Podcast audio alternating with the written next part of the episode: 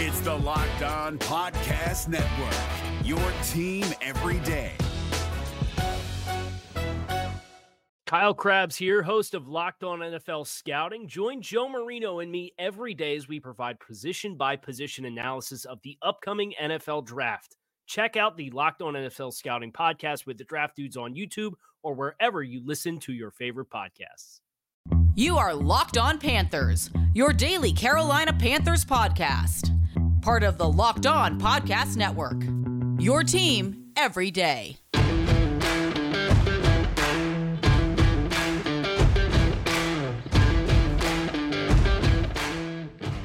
Welcome into another edition of the Locked On Panthers podcast, part of the Locked On Podcast Network. I'm your host, as always, Julian Council, here with you, talking Carolina Panthers Monday through Friday, but today is a Saturday.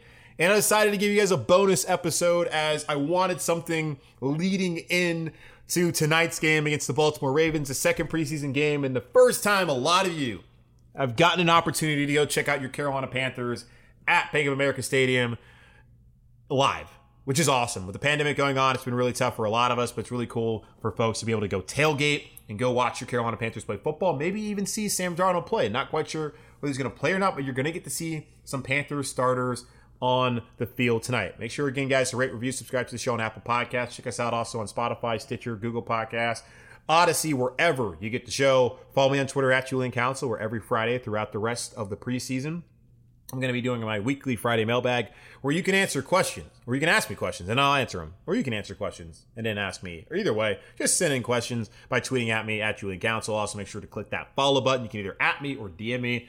I want to answer your questions though. That's what I want to do here on Locked On Panthers. Will Palaszczuk of WFNZ, Willie P at Willie P Style on Twitter. He's joining the show as he has been in Indianapolis for joint practices in the first preseason game. He was down there in Spartanburg for two days, checking out the Ravens and the Panthers joint practices.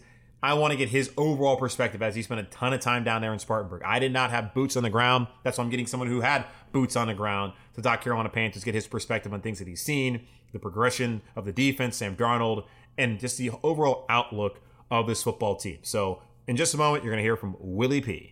Folks, Built Bar is the best tasting protein bar ever. And at Built Bar, like here in America, they celebrate the freedom of choice. They have so many delicious flavors, including coconut, cherry barcia, raspberry, mint brownie, double chocolate, salted caramel, strawberry, orange, cookies and cream, and German chocolate. There's something for everyone at Built Bar. And one of the cool things about Built Bar is that you can get a mix box, which means you can get two of each of the nine flavors in one box. That's right.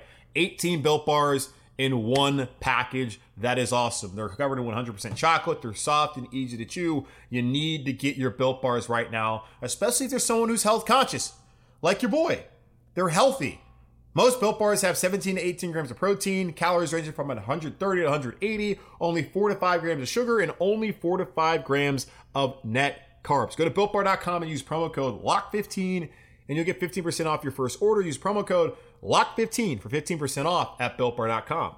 All right, as promised here on Locked on Panthers, Willie P at Willie P Style on Twitter. He works for WFNZ. His real name, which I'm going to butcher, is Will Palaszczuk, I believe. But he does you a fantastic. It. Oh yes, you got it. Fan, does a fantastic job for WFNZ locally here in Charlotte. And of course, you guys can listen to it on the WFNZ app and on the internet. You can find him. Does a great job covering the Panthers, the Hornets, filling in during the middays, the afternoons. He's all over the station. He's been all over Carolina Panthers training camp. He even was in Indy, and he was there the last couple days as the Panthers wrapped up training camp in Spartanburg with the Baltimore Ravens with two days of joint practices. Willie P, how you doing, man?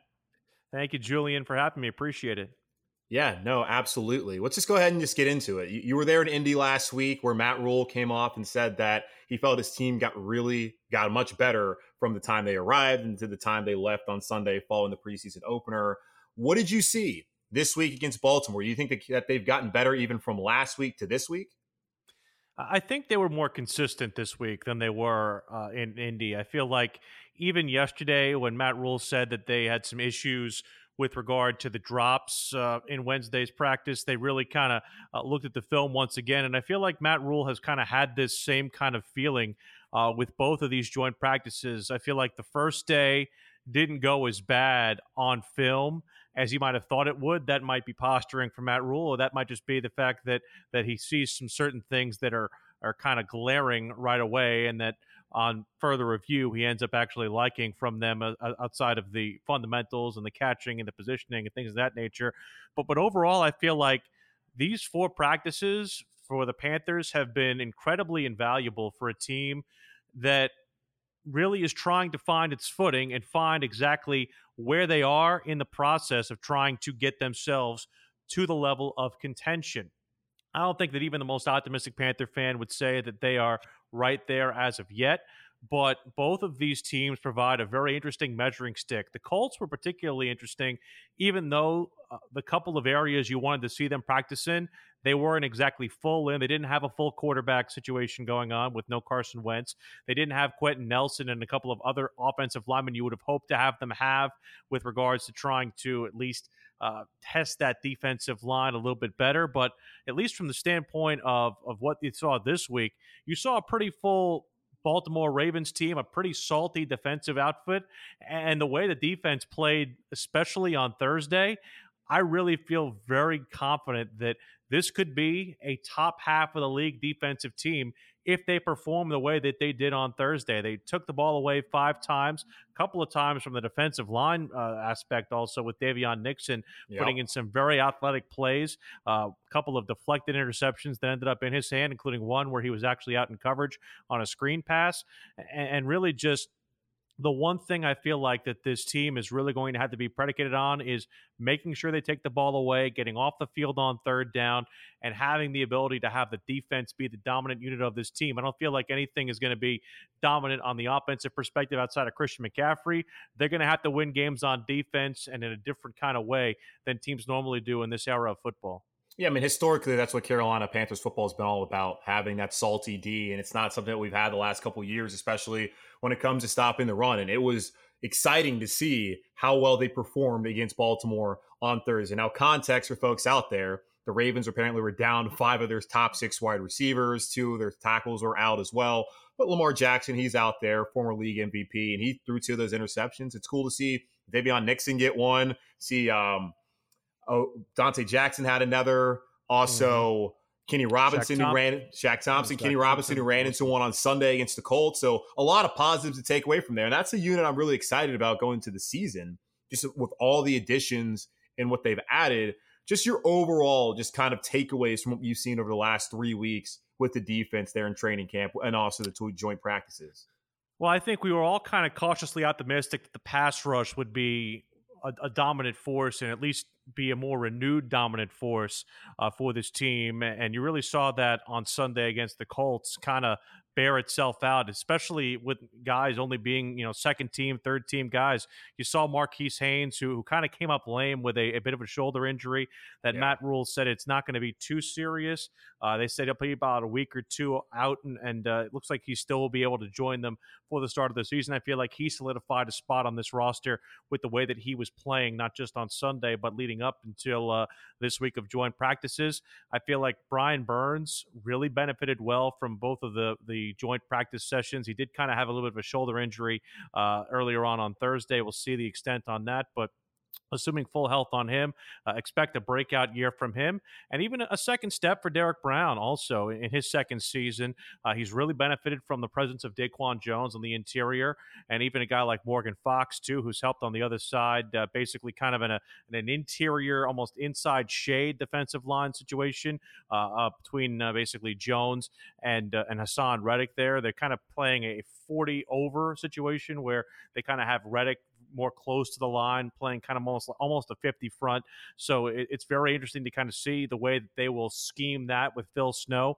And, and also from the, the secondary, I really like what uh, the cornerbacks have done and the move from Jeremy Chinn uh, to safety. I feel like a lot has been made of that move, when in reality, Julian, it's more about getting Chinn some more freedom to mm-hmm. have the ability to roam around the field and be where the ball is. I feel like that's one thing. Not that we didn't see that a year ago, but I feel like in order to give him the kind of freedom that they want to, they needed to put him more in that safety position so that, you know, if he creeps up on the line of scrimmage, they still have coverage in the middle of the field with another linebacker on the field. And they also don't want to limit him by just being a safety, so that basically having him just play center field. Uh, they basically look at Jeremy Chinn as not a linebacker or a safety or a edge edge rusher. They look at him as just a football player, and so seeing him come yeah. into that role has been very fascinating to watch. Uh, I've loved what I've seen out of Jaycee Horn. He looks the part. He's worth the hype, and I feel like a lot of people I don't want to say we're critical of the pick in terms of the player, but they were more critical of what the Panthers did not get exactly. in terms of that pick with regards to uh, wanting a quarterback or, or wanting a different defensive player or even an offensive lineman. But I do feel like, just from the standpoint of, of, of the player that Jaycee Horn is, he is going to prove himself out when it comes to his first season. He's going to get beat. There's going to be opportunities where he probably falls short. He's probably going to get called for a lot of penalties early because he's a little grabby and he's also very physical and, and has a bit of a, a, menacing presence. I'm, I'm more worried about those uh, new NFL taunting rules when it comes to him because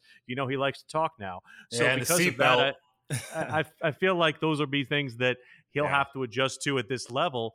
But I feel like cornerback is one of the hardest positions to try and adjust yourself to in the league. We saw a couple of guys who were very highly touted last year, and Jeff Okudah in Detroit and Atlanta's AJ Terrell a year ago really kind of have their struggles and take their lumps early. It's very difficult to adjust to that position in the National Football League because the rules are so different with corners.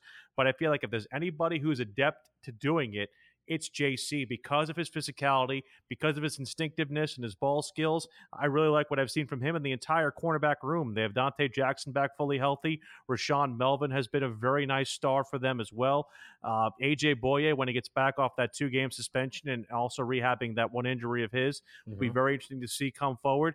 If there is a concern, it is the, the depth at linebacker. You lost Denzel Perryman for a time during this camp.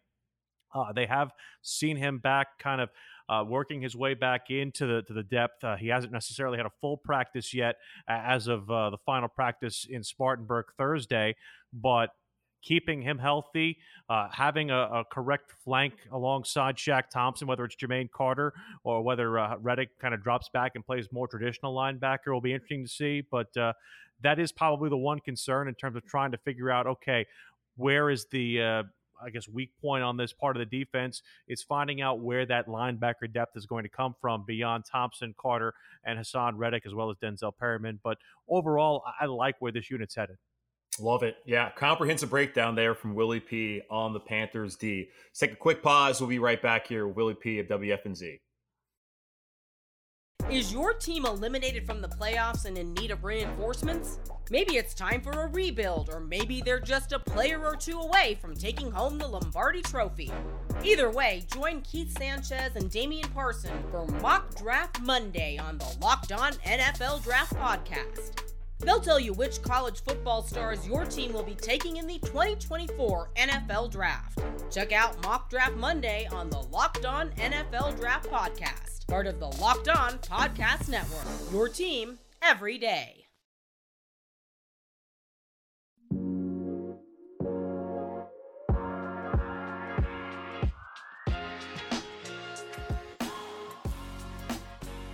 Okay, so obviously the big offseason news was the Panthers trading four or three picks rather, a second, a fourth, and a sixth round. They've already got the fourth and sixth back for Sam Darnold, who struggled just to be polite, with the New York Jets over his first three years of his career. What have you seen so far from Sam? As you've been there basically every single day of training camp, what have you seen in terms of his progression over the last three weeks, even dating back to May with OTAs and minicamp? So, so to give you some context, Julian, I grew up a New York Jets fan, so I'm I sorry. had a front, I had a front row seat oh, to no. Sam's time with the Jets. But I, like many, including my colleague Travis T Bone Hancock, I think we were both cautiously optimistic, or both on the optimistic side of when the Panthers made this move, because I think we both, and I feel like a lot of Jet fans too, felt like they saw the raw talent in Sam. They just saw him uh, awash with the dysfunction that was the New York Jets, be it the coaching staff that was uh, struggling with competence at times, whether it's the player management, which failed to really bring anybody of merit to the skill position, to the yeah. protection standpoint, or even just the, the, entire football team as a whole, really never gave him the opportunity to have success. Uh, and, and I also feel like, too, there was just so much. I don't want to say blood in the water, but just a muddied water when it came to the situation involving Teddy Bridgewater. I understand folks who felt like Teddy didn't get a fair shake here. I, I understand that. That's a very fair point to bring up. Yeah. But when it comes down to it, there were just not enough plays being made at the quarterback position to warrant uh, going after a- another season with him because of the fact that you wanted to at least feel like you were moving in a progression forward. Does Sam Darnold ultimately represent that progression? I think it still remains to be seen. The kind of camp that he's had so far, I would say to put it mildly, it's been tepid. It's been not spectacular, but not embarrassing. He's had a couple of solid days. I would say one very, you know, awe-inspiring day, but nothing what I would consider like over the top. Like you think about so the way that some of these places have been characterizing these rookies, whether it's Justin Fields in Chicago, whether it's uh, New York's uh, Zach Wilson, uh, Trey Lance in San Francisco. Mac he Jones. hasn't had he hasn't had that kind of Mac Jones as well in New Orleans in uh, New England rather. He hasn't had the kind of camp that has wowed but I do feel like that's by design. He's still getting to know these receivers. Uh, I even tried to press Matt Rhule a little bit on Thursday when I said, look, uh, one of the things I feel like the Panthers sold us on the bill of goods with Sam Darnold was that uh, that they were going to be able to throw the deep ball with him, and we really haven't seen that kind of hookup uh, mm-hmm. to this point of camp. And Matt Rhule said to me specifically, respectfully, he said uh, that they're basically still working on it with him. And it's not like they haven't called deep balls and they haven't called deep throws with him. We just have not seen the connection, whether it's uh, deep throws to DJ Moore, whether it's uh, trying to hook up and, and, reunite with Robbie Anderson, his old New York Jet combat uh, foe. It really has been a struggle to get balls thrown down the field. They're basically, though, the last two weeks have worked very hard on the short and intermediate passing game with him. A lot of crossing routes over the middle, a lot of out routes, uh, play action, and really just making sure that his risk management is at a level where he's not turning the football over. I feel like that's kind of more what they want. It's not like they want him to turn into a Charlie check down, but they'd rather him check it down to Christian McCaffrey than try to force things and throw interceptions. Well, how much of that, not, with that, how much of that is with Sam Darnold, like the lack of faith they have, or at least we're trying to build in confidence, or there's just a lack of trust they have in him, with him right now in the system, and also in part, how much is that maybe the offensive line and what their faith in the offensive line could be? Because I think there's obviously major question marks. Uh, if we look at the team, the two biggest question marks are the quarterback or the offensive line can hold up, and also I, in ter- in part, like can you be able to evaluate the quarterback correctly if the offensive line doesn't hold up?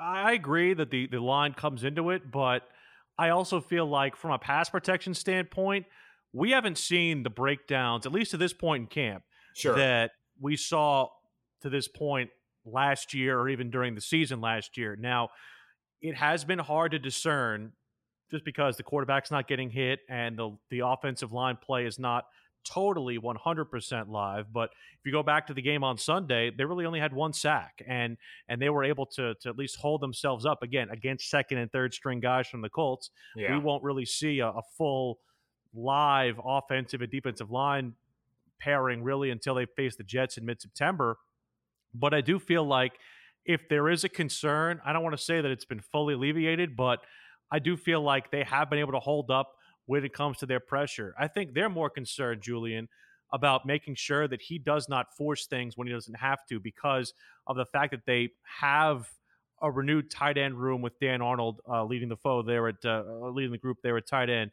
and they have Christian McCaffrey underneath. I mean, the, the, the one I feel like most used quote from Matt Rhule this offseason is that Sam Darnold he's used the word blessed he's blessed to have Christian McCaffrey as a check down option hmm, no to be kidding. able to at least give him the ability to dump it off to somebody and get positive yardage as opposed I think they'd much rather see him throw the ball to Christian McCaffrey and have him make something happen than him trying to force something into double or triple coverage 20 to 30 yards down the field to, to DJ Moore or Robbie Anderson. They're more trying to rework his brain in terms of making sure that he doesn't make the decision that costs them a possession as opposed to trying to at least keep positive momentum going and, trying to make that happen there with the with the checkdowns. All right, so let me ask you this then. Matt Rhule said that he wants to have a handful of starters play on Saturday night. And Sam Darnold is someone he wants to go out there and wants to see, but he did not say definitively that Sam Darnold will play. You look at last week, the injuries on the offensive line, first preseason game. I completely understand why he didn't want to throw him out there. Now, Robbie Anderson didn't practice Thursday. DJ Moore left practice. Um, if it was a game, probably obviously would have stayed in, but it's also preseason, so there's really no point throwing him out there if he's not 100%. Didn't have um, Dennis Daley came in and John Miller was held out. You also had Cam Erving get knocked out, and knocked up in practice, and then you had Taylor Moton over there. Does it seem like he's going to play on Saturday, or you think that Matt Rhule is probably leaning more towards just waiting for the situation to be right and play him week three against Pittsburgh next Friday night? It's not that Darnold doesn't have reps with those guys. It's just I feel like he wants to put Sam in the best opportunity to succeed. I do feel like he needs some time uh, beyond what would the third preseason game be. I agree. it's it's it sounds to me like Matt Rhule is kind of couching his words and saying, "Hey, you know, if it comes out after Thursday's practice that you know they're going to have more people unavailable and it's going to look very similar to the way it looked uh, on Sunday against the Colts, then maybe he is kind of giving himself an opportunity and a way out to try and say, hey, you know what? We really just didn't feel like he was going to be protected enough and didn't feel like he was going to have his, uh, an ability to have his best success. But I do feel like he is going to get a series, if not a second series. It just depends on, on who he'll have wide receiver wise. Uh, they will have Terrace Marshall available to him. Uh, they will have probably David Moore available to him.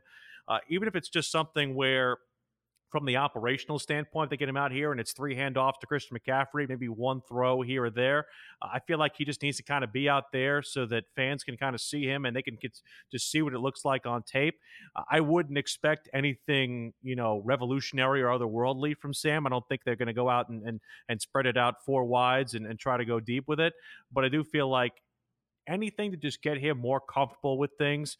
Uh, but the one thing that I that I have heard not only Matt Rhule, but also Scott Fitterer, the GM, say is that they've probably got more out of these four practices with the Colts and Ravens than they ever would have in a preseason game scenario against anybody in any week because they got about 60 to 65 reps apiece against both those two teams with their number ones on both sides of the football. That's not something that you would get in a normal preseason game. So the fact of the matter is, they feel comfortable with his development. I just feel like maybe they want to get some of the more logistical things out of the way in terms of, of an operation during a game setting, as opposed to just having him sit for game two and then try to get that all out in game three. Yeah, that's a great point you bring up there. What they've said uh, the last two weeks just about the work they got with the Colts and the Ravens, that that's going to be far more beneficial for the starters in particular than going out there and playing a series or two, maybe even a quarter for a preseason game. Let's take one more quick pause and we'll be back here with Willie P. It's that time of the year again, and all eyes are now turning to football as teams are back on the gridiron to start the football season. As always, BetOnline is your number one spot for all the pro and college football action this season. Get all the updated odds, props, and contests, including the half million dollar NFL mega contest. That's right, a half million dollars. And the $200,000 NFL Survivor contest open now at Bet Online. Head to the website or use your mobile device to sign up today to receive your 100% welcome bonus. Be sure take advantage of their opening day super promo, which means you make a bet on Thursday, September 9th, season opener between the Super Bowl champion, boo, Tampa Bay Buccaneers, and the Dallas Cowboys, also boo. And if you lose, your wager will be refunded up to $25. BetOnline is the fastest and the easiest way to bet on all your sports action from football, baseball, boxing, right on to horse racing. Don't wait to take advantage of all the great offers available for the 2021 season. BetOnline, your online sportsbook experts. Promo code locked on. Is your team eliminated from the playoffs and in need of reinforcements? Maybe it's time for a rebuild, or maybe they're just a player or two away from taking home the Lombardi Trophy. Either way, join Keith Sanchez and Damian Parson for Mock Draft Monday on the Locked On NFL Draft Podcast. They'll tell you which college football stars your team will be taking in the 2024 NFL Draft.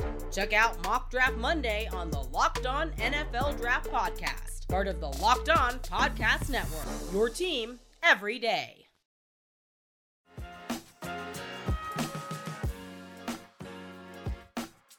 Okay, so I've seen a lot of people after Sunday that were upset with Joey Slye, which is not mm-hmm. necessarily surprising because Joey Slye is not a good kicker. We've seen two years of example that he's not been a good kicker. There's plenty of Panther fans out there who still say, "Oh, Harrison Butker should be here," with while they forget the fact that Graham Gano beat him out fair and square, and then was a Pro Bowler that season, and then got an injury. And Marty Hurney, Matt Rhule, I don't know who made the decision last year, decided to move off of Graham Gano. Gano goes to New York, fantastic kicker. Joey Slye, not very good.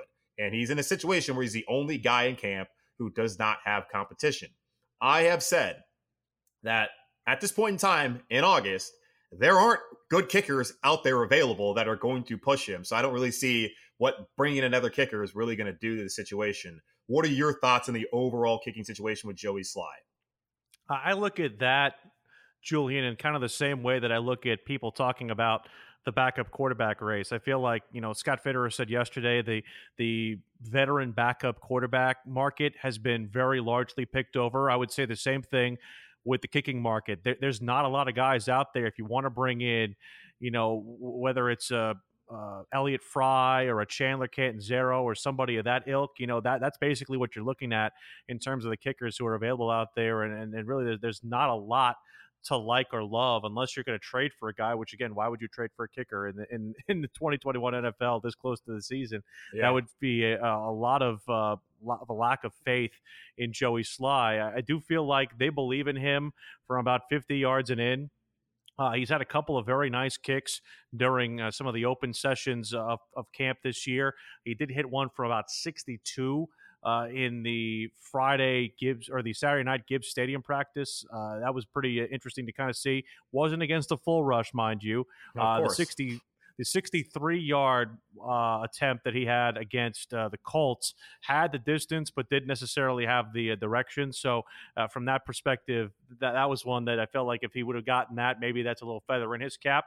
Uh, he has improved his distance, but I think the consistency is still something that's a valid concern right now for the Panthers. But uh, they've shown uh, an intriguing amount of faith in him. But I do feel like a lot of those issues were more magnified because of the Panthers' offense's ability to, or inability, I should say, to move the football close enough. I feel like they were relying on Slye to be more accurate from longer distances last year because they couldn't get the ball beyond, you know, the 33 or the 34. It was a very, very difficult slog in certain aspects uh, during the latter part of uh, the 2020 season. So I think what their belief is is that if they need Joey Slye, they'll be able to move the football further, get closer to the 20, or get be in, or get inside the 20 and try to make those things happen there. But I'm kind of with you. Uh, there's really not a whole lot out there. Like uh, it, uh, unless you're going to tell me a name that's out there that you feel like can be a better kicker than Joey Slye. I'm all ears. But I just don't know if there's a guy out there who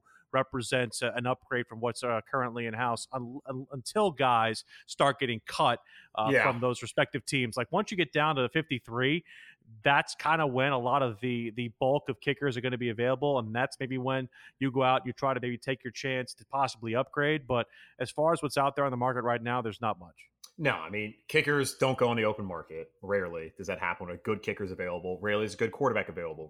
Rarely is a edge retro, retro available. Rarely is a left tackle those positions just don't come available. So just bring in somebody for competition. I understand people wanted to do that. But they tried that earlier this year, and none of those guys stuck. I know one of them, Ammendola, is up there with the New York Jets, who potentially we could see week one. But it's not like he had a great college career, and it's not like he's really these stuck the, anywhere. These are the available kickers, Julian. Yeah. Dan Bailey. Nope. 33. Stephen Gostkowski, age 37. Nope. Uh, Roberto Aguayo. We all remember what happened with him. Definitely not. And then a bunch of guys who I've never heard of Dominik Eberle, Austin MacGinnis, Sam Sloman, Matt McCrane. This is what we're li- dealing with here. That is not exactly what I would consider to be a, uh, a representative guy on this list that I would look at and say, oh my God, I have to have this guy. Yeah. And Sloman was there in Tennessee last year when Gostkowski had some of his issues. I think he was actually injured for a period of time. But no, none of those guys back, you know, a couple years ago, absolutely. Give me Dan Bailey, give me Stephen Gostkowski. But right now, that's not going to do anything. Let's just stay with special teams here for a second. I got one more for you after this. Uh, the Panthers made headlines in a way um, during the draft when they drafted Alabama's uh, long snapper Thomas Fletcher in the sixth round. Alabama was that good, where even their long snapper, who was a national long snapper of the year, was able to get drafted. And my thought was, all right, you don't draft a long snapper in the sixth round unless he's going to be your starting long snapper. But everything I've read so far, it seems like JJ Jansen, the oldest tenured and oldest player on the roster, is going to seemingly stick around and still be the number one, and Thomas Fletcher will not be on his roster. Is that how what you've seen so far? And and if so, do you have any issue with them spending one of their eleven picks on a long snapper? It was weird. I will say that uh, to to especially at that particular position, like I had never heard of anything in terms of them being unhappy with JJ Jansen. Again, I know that he's up there in age, but yeah. uh, he had been basically flawless at that position, and I feel like you know long snapper is something that that you look at and you say, oh my goodness, you know, you can get that as an undrafted free agent or, or even something uh, beyond that, you know, once kind of the scrap heap rolls around. But they really like what they saw from Fletcher at the Senior Bowl. I feel like it was one of those things where, uh, where Scott Fitterer said, you know, we we we took a look at it. Even Chase Blackburn remarked about it. He said, you know, getting a guy at that level and in that experience, I feel like was something that they've kind of felt like I don't want to say it's a luxury, but it's a nice luxury to have when you have a, a guy at deep snapper, at long snapper, who can be reliable. And it's almost like something that you don't think about when you have a good one like JJ Jansen's been. I just feel like the timing was off with it. But I feel like because of the fact that they spent the draft pick on him, it does not mean that I believe that he's 100% completely off this roster. Maybe he hangs around on the practice squad somehow, some way, or, or, or they try to maybe pass him through waivers after the 53 man cut to try and bring him back on the practice squad. But uh, it, it could be something just as simple as maybe they do the reverse and say, you know, they they pass JJ Jansen through waivers and try to get him on the practice squad and see just exactly how it is, and, they, and they'll try to protect protect a Fletcher in that way. But just from the you know casual observation again i know that we, we kind of make fun of it and say that we're going to break down the long snapper battle there's really nothing that i've seen to this point julian that tells me that JJ Jansen still isn't, you know, the incumbent and the best option for them at long snapper. It's not that Fletcher's done anything bad. There've been a couple of plays where uh, where he's kind of been flagged in some open periods in uh, in training camp here. So uh, the youth is showing, uh, but it's not like uh, Jansen is appreciably better, or even Fletcher is appreciably better than Jansen, to where it's like there's any difference that position. It could just come down to economics. They can save one million dollars on their cap if they cut Jansen and keep Fletcher uh, because of the rookie salary that Fletcher will command. So it might just come down to simple economics, which would be kind of sad because uh, Jansen's a fan favorite, cult hero. Uh, he has a lot of uh, lineage with this organization, as you know. So uh, to lose his job basically over financials would be kind of uh, a crummy thing for me, but it could just come down to that. Yeah, I mean that's the nature of the league. Now it's not like they have the cap situation like New Orleans Saints have, so I don't really see what cutting him from and saving a million dollars is really going to do for them, unless there's someone that they want to go out there and try and find at this point in time. Uh, so let me just I mean, ask. There is there is the uh, the elephant in the room when it comes to Deshaun Watson. I mean, they, they yeah. use every every million in order to try and get cap room there, but I also don't know how realistic that is currently at this point, just based off uh, all the stuff we're hearing out of Houston right now. Yeah, that's yeah, that's a conversation like I'm not even having at this point until that legal stuff gets wrapped up because that's really what's I'm really more. So it's far more important than whether he's going to play football or not. But let me just ask you this: I've asked everyone I've had on throughout the offseason and in training camp their thoughts. Where do you see this team? Like, what does this team need to be to you in 2021? You can give me record, you can talk about progress, whatever. What do you need to see from the Carolina Panthers this season to feel good about them heading into 2022 and beyond? That schedule sets up, I think, incredibly well for them early. I feel like uh, when you get to the bye, I feel like you should have accrued some wins that I feel like maybe resonate more throughout the league than others will. I feel like you're going to have some opportunities to get your work done early against the Jets and against the Houston Texans. You'll see a New York Giant team that's rebuilding. You'll see a couple of others too that uh, I feel like you are better than on paper. But I'm curious to see, you know, where these other wins come from in these certain toss ups. I feel like we all feel like New Orleans is a bit diminished from what they've been over the course of the last couple of years. That game in week two looms very large, and, and looms is one that I feel like if you get it in your building there early, you should be able to take advantage of a team that's still figuring themselves out. I feel like the game against Dallas is one where uh, if you have some right things go for you and you have the offense clicking on all cylinders, you should maybe be able to to give the Cowboys a game and possibly beat them outright. Uh, I really feel like there's only two or three games on this schedule that look like outright losses. The game in Buffalo is a very, very tough one in December. It's yeah. probably going to be a Saturday night game flexed in, so it's going to be a situation where you're probably going to deal with weather up there and a very raucous crowd in Orchard Park playing the defending champions won't be easy either time. Although I do feel like second time around, you might be able to get them in a situation where uh, they might be resting some starters to try and get themselves a first round bye. Uh, I do feel like 10 wins is possible for this team. I really do. If everything goes right and assuming health and assuming the progression from Sam Darnold from being a guy who was overmatched in New York to uh, basically being competent here at Carolina. He does not have to go out and and be the number three overall pick from three years ago. He just has to be, you know, base level competence. And I feel like he can be, you know, a 25 to 30 touchdown 10 interception type guy. If he does that, I think the Panthers win 10 games and are contending for a playoff spot. If it's as bad as it was or worse than it was in New York, this is maybe only a five or six win football team. Or if they have injuries or Christian McCaffrey does not come back to his full, uh, full dynamic speed, which we've been given no indication that that's the case. We've already seen a couple of runs, whether it's during FanFest or, or whether it's uh, a couple of runs we saw against Indianapolis and even also earlier on in training camp when they put the pads on for the first time. He, he, looks about as good as ever. It's just a matter of what he'll look like when the actual game speed comes to pass.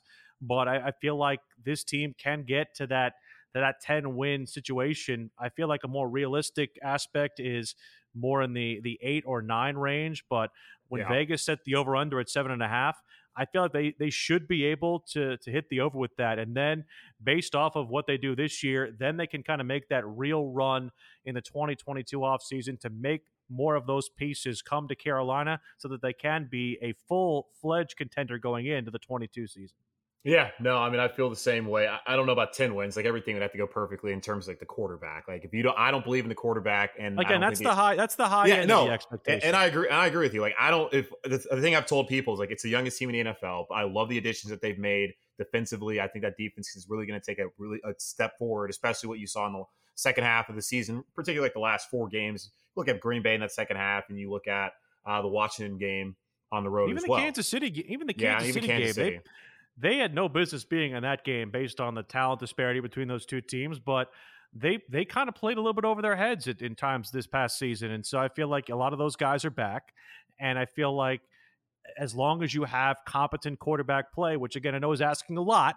Yeah, I do I do feel like if you have competent quarterback play, you have health of Christian McCaffrey, and you have some of these other pieces start to contribute, especially on the defensive side of the football. You turn the football over. Yeah. Uh, those eight games that you lost a year ago by one score or less, maybe half of those turn into wins. Yeah, no, that's what they got to do. They got to convert in the red zone. Got to be able to get some of those two minute drives and actually convert and win those. And you know, we'll, we'll see how things play out. It's definitely going to come down to me to the quarterback and how much better he is. Because at the end of the day, you know, they brought him down here to hopefully be the franchise. And if he's not the franchise, we're back having the same conversation this time again next August. Follow him on Twitter at Willie P Style. That's Willie, as in IE, not Y. So at Willie P Style on Twitter, which WFNZ as a reporter and a host does a fantastic job covering the Carolina Panthers, the Charlotte Hornets, and all the teams in the local area. Will Willie or Will, I guess Will is your real, or William is probably your real name, your birth name. Thank you uh, so much for hopping on here with me on Locked On Panthers. Thank you, Julian. Appreciate it anytime. Great stuff from Willie P of WFNZ reporter covering the Carolina Panthers, Charlotte Hornets, and all the teams in the local area. Does a fantastic job. Also, is a, a host on the station. Did wonderful. I mean, literally, I just let the guy just go out there and talk. He had, it was a wealth of knowledge. Hope you guys enjoyed that.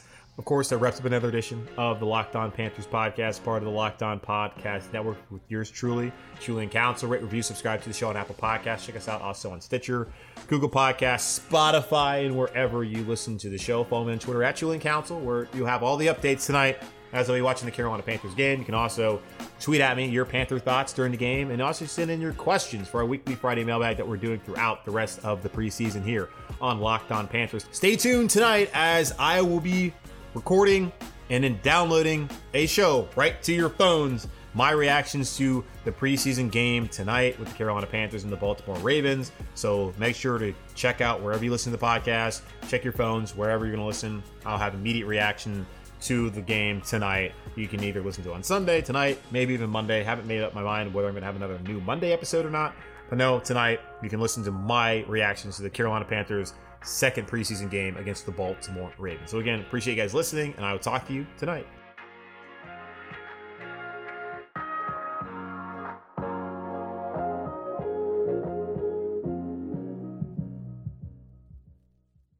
If you're looking for the most comprehensive NFL draft coverage this offseason, look no further than the Locked On NFL Scouting Podcast. Join the draft dudes, Kyle Crabbs and Joe Marino, as they go position by position through the NFL free agent class and into the star studded crop of college stars who will be selected in the 2024 NFL Draft. If you want to know who your favorite NFL team should be adding to its roster, you need to check out Locked On NFL Scouting, available on YouTube and wherever you get your podcasts. Part of the Locked On Podcast Network. Your team every day. Is your team eliminated from the playoffs and in need of reinforcements? Maybe it's time for a rebuild, or maybe they're just a player or two away from taking home the Lombardi Trophy. Either way, join Keith Sanchez and Damian Parson for Mock Draft Monday on the Locked On NFL Draft Podcast. They'll tell you which college football stars your team will be taking in the 2024 NFL Draft. Check out Mock Draft Monday on the Locked On NFL Draft Podcast, part of the Locked On Podcast Network. Your team every day.